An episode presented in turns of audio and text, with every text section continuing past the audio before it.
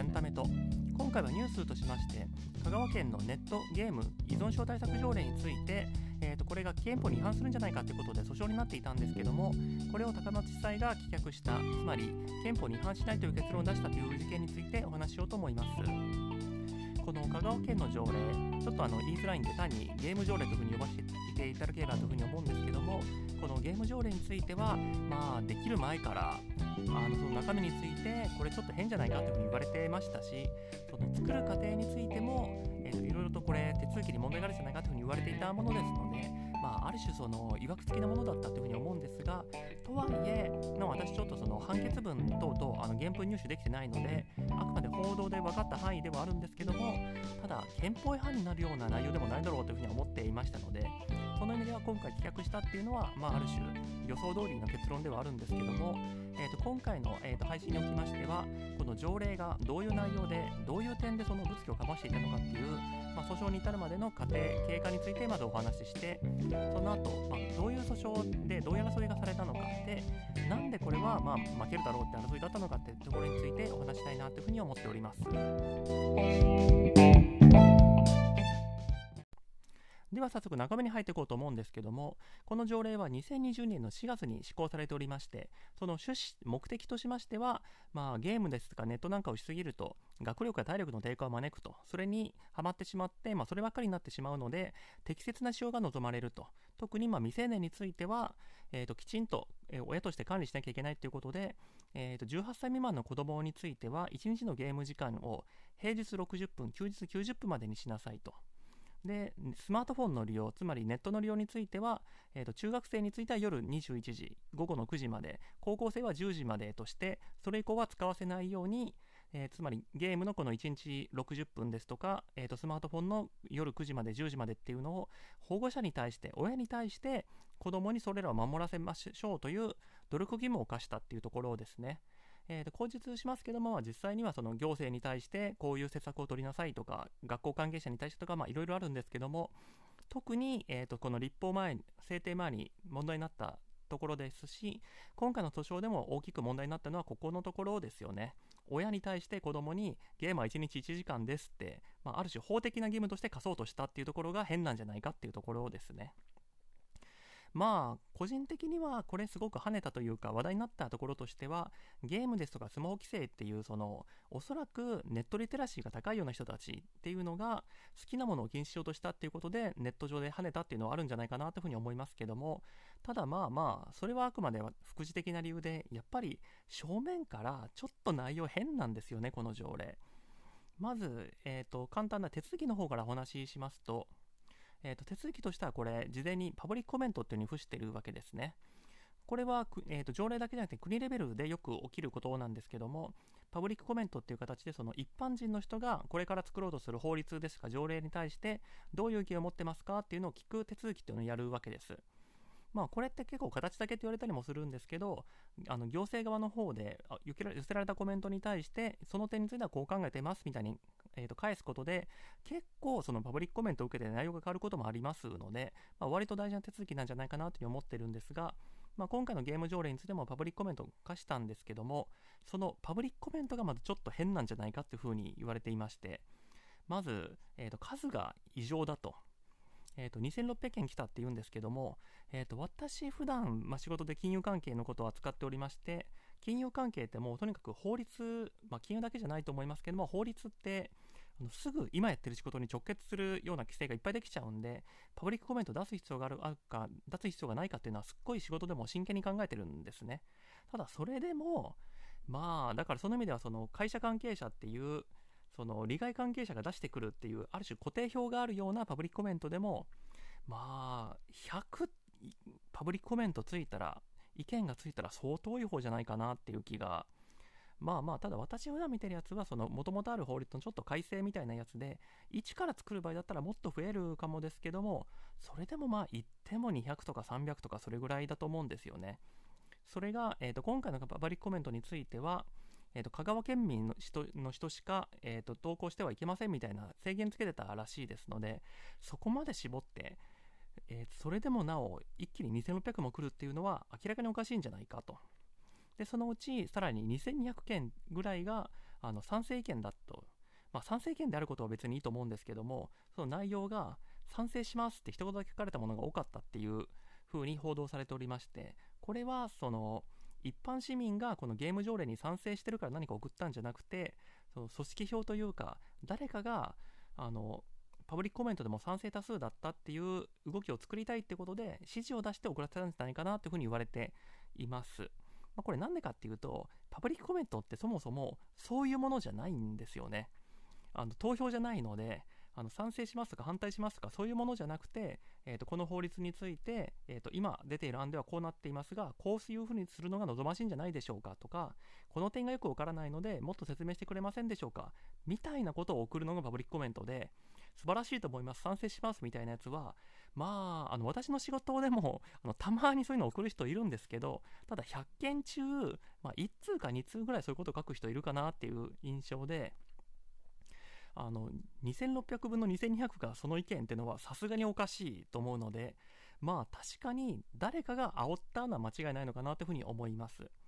で、えーと、2600-2200ってことで400件の反対意見も来てるんですけどもまあ普通の条例だったら400件パブリックコメントが来るだけでも多いってことを考えると400件の反対意見がついたっていうのは、まあ、相当な数来てるって言っていいと思うんですけどもただこの反対意見大量についてるのに結局この行政側といいますかこの条例を作ろうとしている側についてはそれらの意見について考慮したのか考慮してなかったのもわからないしあの結局どういう意見が出てたかっていうのも公開されなかったっていうことで何のためのパブリックコメントだったんだみたいな批判が出てるっていうのがありますね。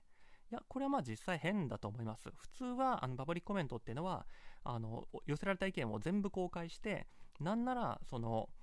えー、とこの地方議会なりなんなりその責任を持ってる人たちがこのコメントについてはこのように考えていますみたいに全部に回答つけるのが筋と言いますか本来パブリックコメントで求められていることなのでもらったけどどんなのをもらったか公開しませんってのは本当にありえないやり方だと思いますね。であとまあ中身についてもまあこれはちょっとその陰謀論的な話ではあるんですがあの2018年のベストセラーゲーム脳っていう本に影響されてるんじゃないかっていうのは常々言われていて、これはそのそもそもその香川県でゲームとか規制した方がいいんじゃないかっていうふうに言ってられる方が、そのゲーム脳っていう本を読んであの気づかされたみたいなことをおっしゃってるので、まあまあ別にそうその条例を作ろうとしてる人たちがそれに感化されてるんじゃないかっていう意見も全く無根拠ってわけじゃないと思うんですけどもただこのゲーム脳っていうベストセラー自体がちょっと中身がおかしいと言いますか、えー、とざっくり言うとあのゲームばっかりやりすぎてたらなんか脳が萎縮してゲーム脳と言われる状態になってその子供の頭が悪くなるみたいなまあゲームを規制したい人からしたらその天国のようなことが書かれてる本なんですけどもでまあゲームをやりすぎたら脳が萎縮するみたいなことはあるのかもしれないけど少なくともこのゲーム脳っていう本で書かれてる症状だとかあの因果関係みたいなものについてはちょっと疑似科学のレベルつまりえーと、科学的な検証がされてないことがいっぱい書かれてるっていうふうに言われていて、まあ、そこで問題があるんじゃないかっていうふうに言われてるんですけども、えー、と実際のところのの出来上がった香川県のゲーム条例の全文においてはさすがにこのゲーム脳っていう本は引いてはないんですけども、えー、とただ一方で、えー、と国連の方で、えー、とゲーム依存症が病気として認定されましたってことを、えー、と使ってるんですけどもこれ、まあ、ちょっと内容としてちぐはぐなんじゃないかっていうのが、あのゲーム依存症自体はこれも実際に存在するものであの、まあ、MMORPG ですとか、えーと、ファイナルファンタジーシリーズの、えーと、10, 10じゃないな13とか14とかが MMORPG っていう、えーとまあ、各プレイヤー、えー、と現実にいるプレイヤーがあのそのゲーム会社側が設定した世界に入り込んで、えー、とそれぞれがその RPG、えー、とゲ冒険するゲームの登場人物の一人として、えー、とお互いに、まあ、協力し合ったり敵対し合ったりして、えー、と世界を開拓していくっていうのが、まあ、MMRPG と言われるゲームなんですけども、えー、とこれで結構問題になったんですよね。まあ、他有名タイトルだとラグナルコンラインとかもありますけども、これってその今申し上げました通りプレイヤー同士でま話し合ったりあとギルドって呼ばれるそのグループを作ったりっていうことであのゲーム自体の依存症っていうかそのゲームの中で人間関係みたいなのが出ちゃってあの何々さん最近ゲーム入ってこないけど仕事忙しいのかな？あ仕事辞めたらいいのにねみたいなそういうその廃人と言われてましたけどもそのゲームに依存してしまって社会生活がうまく送れなくなっちゃう人が生まれてくるみたいな、まあ、そういう構造を持っていたってのもあってまあ、国連自体がその MMRPG をあの意識してたか分かんないですけどもまあまあそのゲーム依存っていうのが実際に問題になっていたっていうのは事実かなというふうに思うんです。ただこの国連で言ってるゲーム依存症って、えー、と定義によりますとまず、えー、と日常生活に支障を及ぼす状態であると。まさにさっきのその MMORPG みたいなあのゲームの方で忙しいから会社辞めちゃったみたいな、まあ、それぐらいのレベルになってる人でありかつその状態が1年以上続いている状態であると。それがゲーム依存症だと。なのでそのこの香川県の条例の全文でゲーム依存症っていうのは国連でも疾病として報告してっていうのはそれは全く正しいしまあ日常生活に支障をきたす状態もうゲーム以外のことを考えられないっていう状態が1年以上続いてたらまあそれは確かに病気でしょうとは思うんですけどもただ今回のこの香川県のゲーム条例ってゲームは1日60分休日でも90分までってこれって日常生活に支障を及ぼす状態とは相当遠いんじゃないかってことからするとそのゲーム依存症の話と今回のこのゲーム条例における規制内容って全然違う話じゃないっていう。そのゲーム依存症状態になったらこういう治療をしましょうだったら、えー、と国連でもゲーム依存症は問題として言っていてとでいいと思うんですけど毎日60分ゲームやってる人ってそれだけでは到底ゲーム依存症とは言えないと思いますのでまあなんかなっていう話ですしあとこの全文読むとその、まあ、国連のこの報告が引かれてるんですけどもまあゲーム規制については確かに、えー、と国連 WHO でも疾病として病気として扱ってるっていうのはそれは分かったと。じゃあスマートフォン規制はどこから出てきたのかっていうのはまだ残るんですよね。あの一日中ネットに触っていて、えー、とネットがないと不安になるみたいな人をネット依存症として呼んでみたいなことは別にその国連本国とにも書かれてないのでなんとなくその保守的なというか、えー、と年配の男男性って決めつけるのもあれだな年配の人たちが嫌いそうな若者の行動をあの一律親が止めろって言ったみたいなその雑な感じをちょっと覚えちゃうんですよね。その意味ではあのやっぱりその規制自体が間違ってるとは別に思わないんですけどもあの目標としてることやろうとしてることと実際にやってること規制内容が合ってないんじゃないかっていうちぐはぐさというか気持ち悪さはありますね。まあ一応、えー、とさっきもちょっと触れたかもしれないですけどもこのゲームの時間1日60分平日、えー、と休日90分みたいなここの偏差がすごく大きく取り上げられただけで中身実際に見ていくと、まあ、あんまり大したことを書いてる条例じゃないっていうのは正直あって、えー、と学校関係者とか、まあ、行政庁に対してもいろいろとこう指示を出してるんですけどもなんか書いてることすっごい曖昧なんですよね。なんか学校関係者はこれからのことがあったら必要な連携を行う。行政機関は、えー、と香川県、えー、ですとか、まあ、香川の市町村は、えー、と適切な対応を行うみたいな。いや本当にこう書いてるんですよ。必要な連携を行うとか適切な対応するって。まあまあそら何か事件が起きた時に適切な対応するのは大事でしょうしあの必要な連携を行うべき場面が来たら必要な連携を行うのが必要でしょうねっていう。それ自体は全くこう疑問の余地はないけど結局何も言ってないっていうまあ素晴らしく中身のない条例だなって読みながら思いましたけどその意味で結局まあ後のちょっと感想は後ほど述べますけどもこの条例何なのっていうのはやっぱあるんですよね。あとまあ e スポーツをやたらと敵視してるっていうのもあってその e スポーツは、えー、と子供のそのゲーム依存症加速させるかもしれないから学校関係者等は e スポーツを奨励することがないように気をつけるみたいなことも書いてあってこれ、まあ、私の思い込みかもしれないですけどなんか誤解ないかっていう気がしてあのいくつか研究もあるみたいなんですけどやっぱりゲーム依存症ってさっき申し上げたようなソーシャルゲームが中心っぽいんですよねやっぱり。その一方で e スポーツって対戦ゲームが中心じゃないですか。まあ、チーム組んだりとかはありますけども、基本的には、えー、と誰かと戦って、それに勝つからあのスポーツとして成り立つわけで、一方でソーシャルゲームってまあ対人的な要素もありますけども、どっちかっていうと、えー、と人と人とかコミュニケーションする。まあ、まあガチャ引くとかもあるかもしれないですけども、そのゲームの中で人間関係ができて、それぞれえーと、あいつが参加しないとこの勝負勝てないんだみたいな依存関係を作り出すので、えーと、ずっとゲームの中でいびたりになっちゃうみたいな構造があるんですけども e スポーツってもちろんその長くいればいるほどいいみたいな風にはなってないのでだってスポーツなんで技量が高い人が勝てるようにしないとそこの前提が崩れちゃうので。なので、えーと、実際の研究を見てもその e スポーツでよく使われるような対戦ゲームとかスポーツゲームとかそういうやつって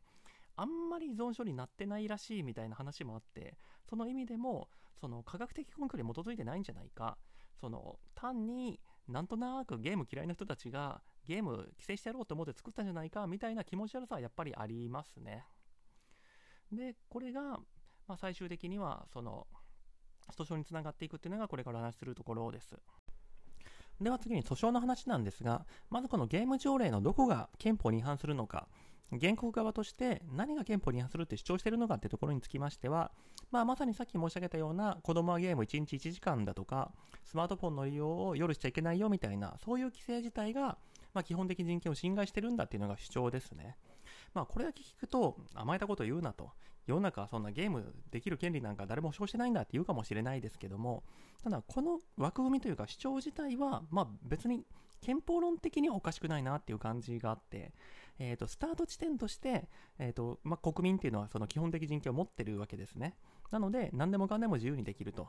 これに対して国とか、えーと、地方公共団体、まあ、今回は条例なんで地方公共団体ですけども、については、その正当な理由がある場合については、法律なり何なりを作って人権を制限することができると、まあ、こういう順番になってるわけですね。で今回そのゲームをする自由っていうのは人権みたいな大層ものなのかっていうと、まあ、一応憲法上は自己決定権っていう、まあ、自分が何をするかどういうものを趣味としてするかとかそういうその自由意志というかそういう権利があるってこと自体はま広く認められてるところですので、まあ、ゲームをする自由っていうのも多分あるんだろうと。でこれを規制するからには何かしら合理的な正当な理由が必要なんだと。なのでその原告側として今回のゲーム条例っていうのはその正当な理由がないんだからえーと、基本的人権である、まあ、ゲームをする自由を侵害しちゃいけないんだと。それを侵害してるんだから、えーと、憲法違反で無効なんだっていう主張自体は法律論的には全然おかしくないっていう感じですね。なので問題としては今回その香川県が主張しているようなえーと、ゲームを規制する理由っていうのが合理的な理由なのか基本的人権を侵害するに足りる、えーと納得できるような理由なのかっていうところですね、まあ、もちろんあの実際のその裁判においてはその侵害される側の権利といいますか、ゲームをする自由ってどれぐらいの程度で守ってあげなきゃいけないものなの？ですとか、まあ、そういうところももちろん加味されるとは思うんですけども、一応構造としては、そのゲーム条例があまりにもあのご無体なというか、意味がないような理由で、ゲームする自由を侵害してるんだったら、それは人権侵害になると。まあ、この枠組み自体は間違ってないってことですね。ただ、えっ、ー、と、まあ、憲法違反を持ち出したら負けるのが普通だって話は以前別の憲法訴訟の時にもお話ししたと思うんですけども、まあ、今回もまあそれがあるんで多分負けるだろうとは思ってたところがあるんですが一応これもう一回今どういうことなのかっていうふうにご説明しますとあの裁判官っていうのは基本的にはあの憲法違反って言いたがらないんですよね。これはあの、まあ、憲法論的な話だとよく出てくる話なんですけども、まあ、裁判官はあくまでその試験を受けて裁判官になっただけの人であって何のその権利の正当性もないとただお勉強しただけの人だと。これに対してあの国会議員だとか県会議員だとかそういう人たちはちゃんと選挙で選ばれたその国民の信頼を受けて議員になっている人たちでしょうと。なのでその人たちが作ったその法律なり条例なりをそのただお勉強だけした人たちが一方的に無効だっていうのは慎むべきだと。控えるべきだと、まあ、そういう考えがあるわけですね。その根があって、まあ、裁判官は基本的にはあのどうしても他に理由がない場合どうしても他にやりようがない場合でなければ憲法違反だからこの法律無効っていうのは言いたくないっていうふうに考えてるわけです。なので、えーと、訴える側としても基本的には憲法違反っていうのは、まあ、言えるんだったら言っとくかぐらいのものでもっと細かいところで攻めるのが、えーと、浄土王道なんですね、えーと、この条文のこの細かいところがあの以前の判例と整合してませんよとかこっちの別の法律と矛盾するようになってませんかみたいな裁判官としてもあ確かに矛盾してるねって言わざるを得ないようなそういうところ細かい内容でもいいからそういうところをついていく方が訴訟としてはより勝てるってことですね。この点、今回の、えーと、ゲーム条例に関する訴訟においては、どうも憲法違反しか言ってないっぽいと。この、まあ、さっきのゲームする自由を侵害してるだとか、例えばその親が子供に対して指導する権利、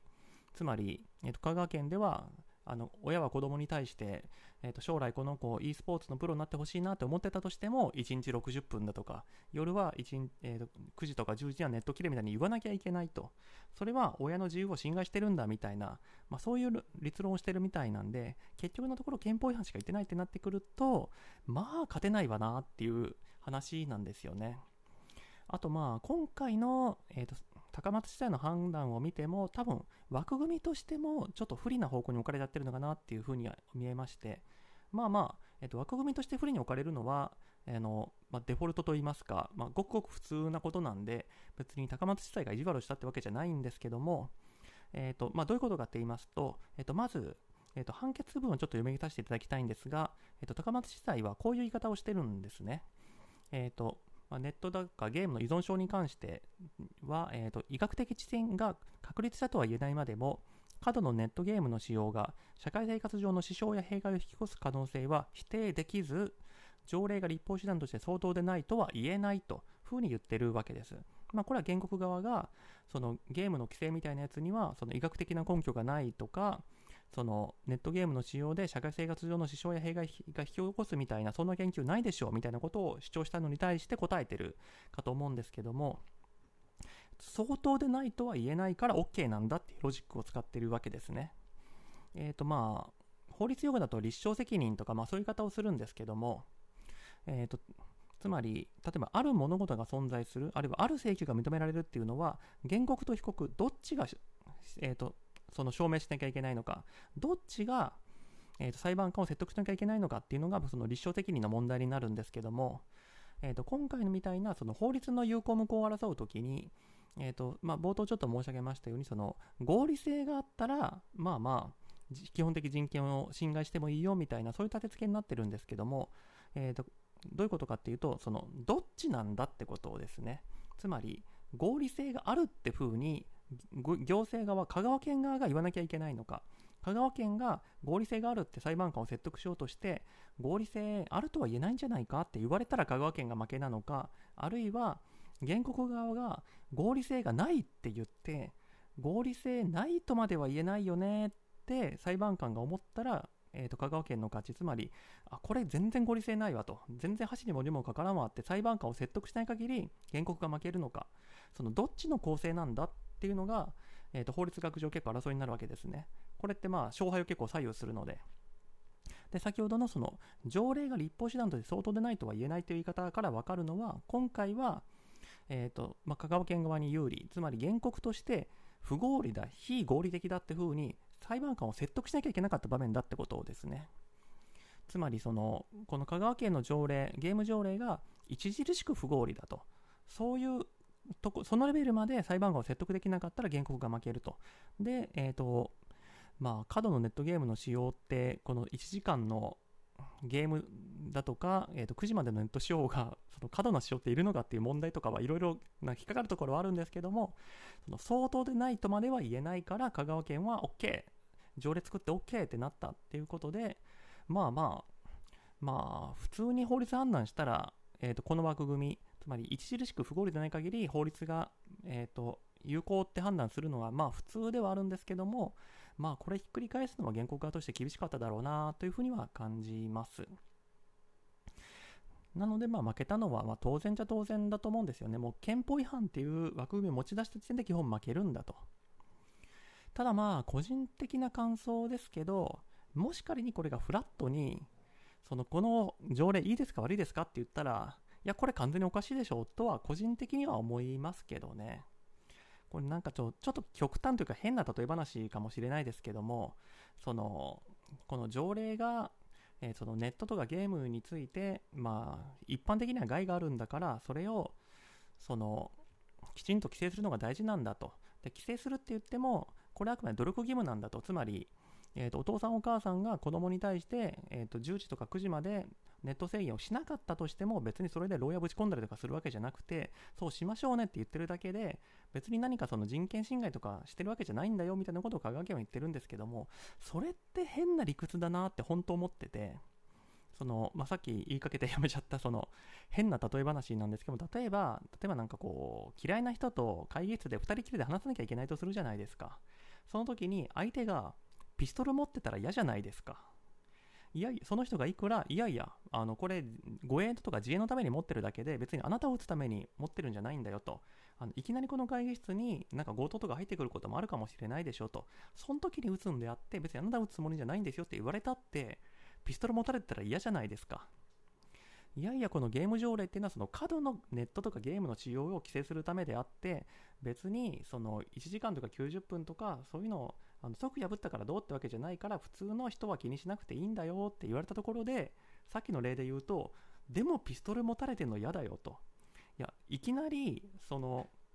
このゲーム条例違反で逮捕とかはされないかもしれないけど、でも、いずれこの条例改定して、なんかもっと厳しい罰則とかつけるかもしれないし、なんなら、これ自体は努力義務だって言ったところで、なんか一部の人がエスカレートして、条例にも書いてるんだから、お前んちもちゃんとゲームの時間守らせるよみたいな、魔女狩りみたいなこと起きたらいいじゃないですかとか、そういうなんか気持ち悪さがあると思ってて、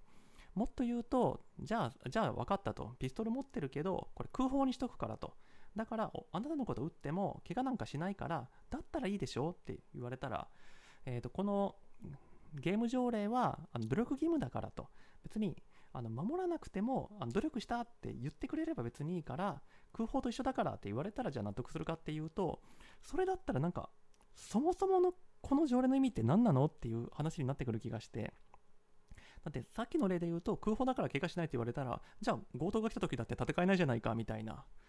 そのネットとかゲームの依存症を治すために条例作るって言うんだったら強制力なきゃ意味じゃ意味ないんじゃないのって思ってて。例えばあそこのうちの誰々さんの息子さんなり娘さんなんかもう学校も行かずにずっとゲームしてるわよみたいなやつをなんとか無理やり治療させたり学校行かしたりするのがゲーム依存症対策なんじゃないのと。それをその親に努力義務化してまあ守らなくても別に何も起きないけどねって言うんだったらそもそもこの条例いらなくないっていう気がして。その意味であの本当気持ち悪い条例だなと思っててあの徹底的に守らされるのもそれはそれで気持ち悪いと。なんでそのゲームするとかしないとかそんなをおかめに言われなきゃいけないんだという気持ち悪さがありますし逆にそのゲームとかそのネットの依存症対策っていうのは真剣な問題なんだからきちんと法律を作って守らせなきゃいけないって言うんだったらいや罰則もないし別にやってもやらなくてもどっちでもいいんだよって言われちゃったらじゃあ意味ない条例じゃないかみたいなそうなっちゃうんでどっちかっていうと個人的にはもう本当にちゃんと依存症とかを定義して例えばその学校休んでゲームするようになったらダメとか1日8時間以上ゲームする状態がなんか1ヶ月続いたらダメとかちゃんと範囲を決めてそこまでいったら親は病院に行かせる義務があるとかあの学校に通報する義務があるとかそういうきちんとした義務規定みたいなの決めないと結局ネットゲーム依存症対策になってないんじゃないのっていう気がするんですよね。その意味では本当に訳がわからんというか、なんていうか、俺たちはネットとかゲームが嫌いなんだってその条例作った人が宣言したかっただけそう吠えたかっただけみたいな変な条例だなって意味でなんか嫌いですね。何なんだろうこれって思います。ゲーム依存症については実は私もちょっと思うところというか他人事じゃないなって思うことがありまして実は私も、まあ、国連の定義だと依存症にはならないのかもしれないですけどあの、まあ、ネットゲームにはまって、もう春休みずっとそれやってたみたいな時が学生時代にあったんですよね。で、今思い出しても怖いなっていうのはもう本当にクリック、マスクカチカチやってるだけで、もう1日とかもう一瞬のように経っちゃうんですよね。まあ私の場合はそのちょうど飽き始めた頃というかなんかつまんなくなったなって頃に、えー、と学校が始まったんで、まあ、そのままフェードアウトをしたんですけどもこれってその環境とかによってはもうそのままずるずるいっちゃう可能性もあるって考えていくとそのあんまりこういうの知らないというか理解がない人だとそんな意志が弱いやつが悪いんだとかそういうその自己責任論みたいなのに落ち込落とし込んじゃうかもしれないですけどもそのやっぱりゲームってそれ自体そのハマらせることが目的というかそのまあ私自身別にあの自分が意志が強い人だとは思ってないですけども自分もそうなっちゃったってことからそのやっぱり怖いものだとそのきちんとその復帰プログラムというかそういうサポートをしないとあ戻ってこれない人も出るのが当たり前だっていうふうに思うようになったっていうところではその1ヶ月ぐらい潰しちゃった苦い思い出ではあるんですけども、まあいい経験だったなっていうふうに思います。ついでにもうちょっとお話ししますと、あの時一番怖かったのは、もう本当に、もうクリックカチカチしてるだけで、あっという間に、えー、と1日経ってるっていうのがもうずっと続くんですけどもあのやってて楽しくないんですよね。なんでどっちかというともう苦しいんですよ。でもやめれないっていうもう本当にそういう意味では依存症かもしれないです。あの家庭用ゲームとか、まあ、ドラゴンクエストとかだったら、1時間とか2時間とかやってたら、あのレベルの1個や2個上がって、おおって達成感あるじゃないですか。あのその時やってたネットゲームだけなのかちょっとわかんないですけども、もう全然レベル上がんないんですよね。なので、そのドラクエで1時間とか2時間やったみたいな感覚で、あの1日とか2日とか経っちゃうんですよね。だって1日中クリックしてもレベル1個しか上がらなかったりするんで。だからもう本当にその、達成感もないしなんか自分すっごい無に過ごしてるなって思うんだけどもやらないとレベル上がんないしなんかレベル上がんないとなんか仲間たちに置いてかれるしみたいな脅迫感とか本当もう苦しいんだけどやめれないっていうなんか変な体験でしたね。はい。というわけで、えー、と今回の配信はこの辺りで終わろうかと思います。ご清聴どうもありがとうございました。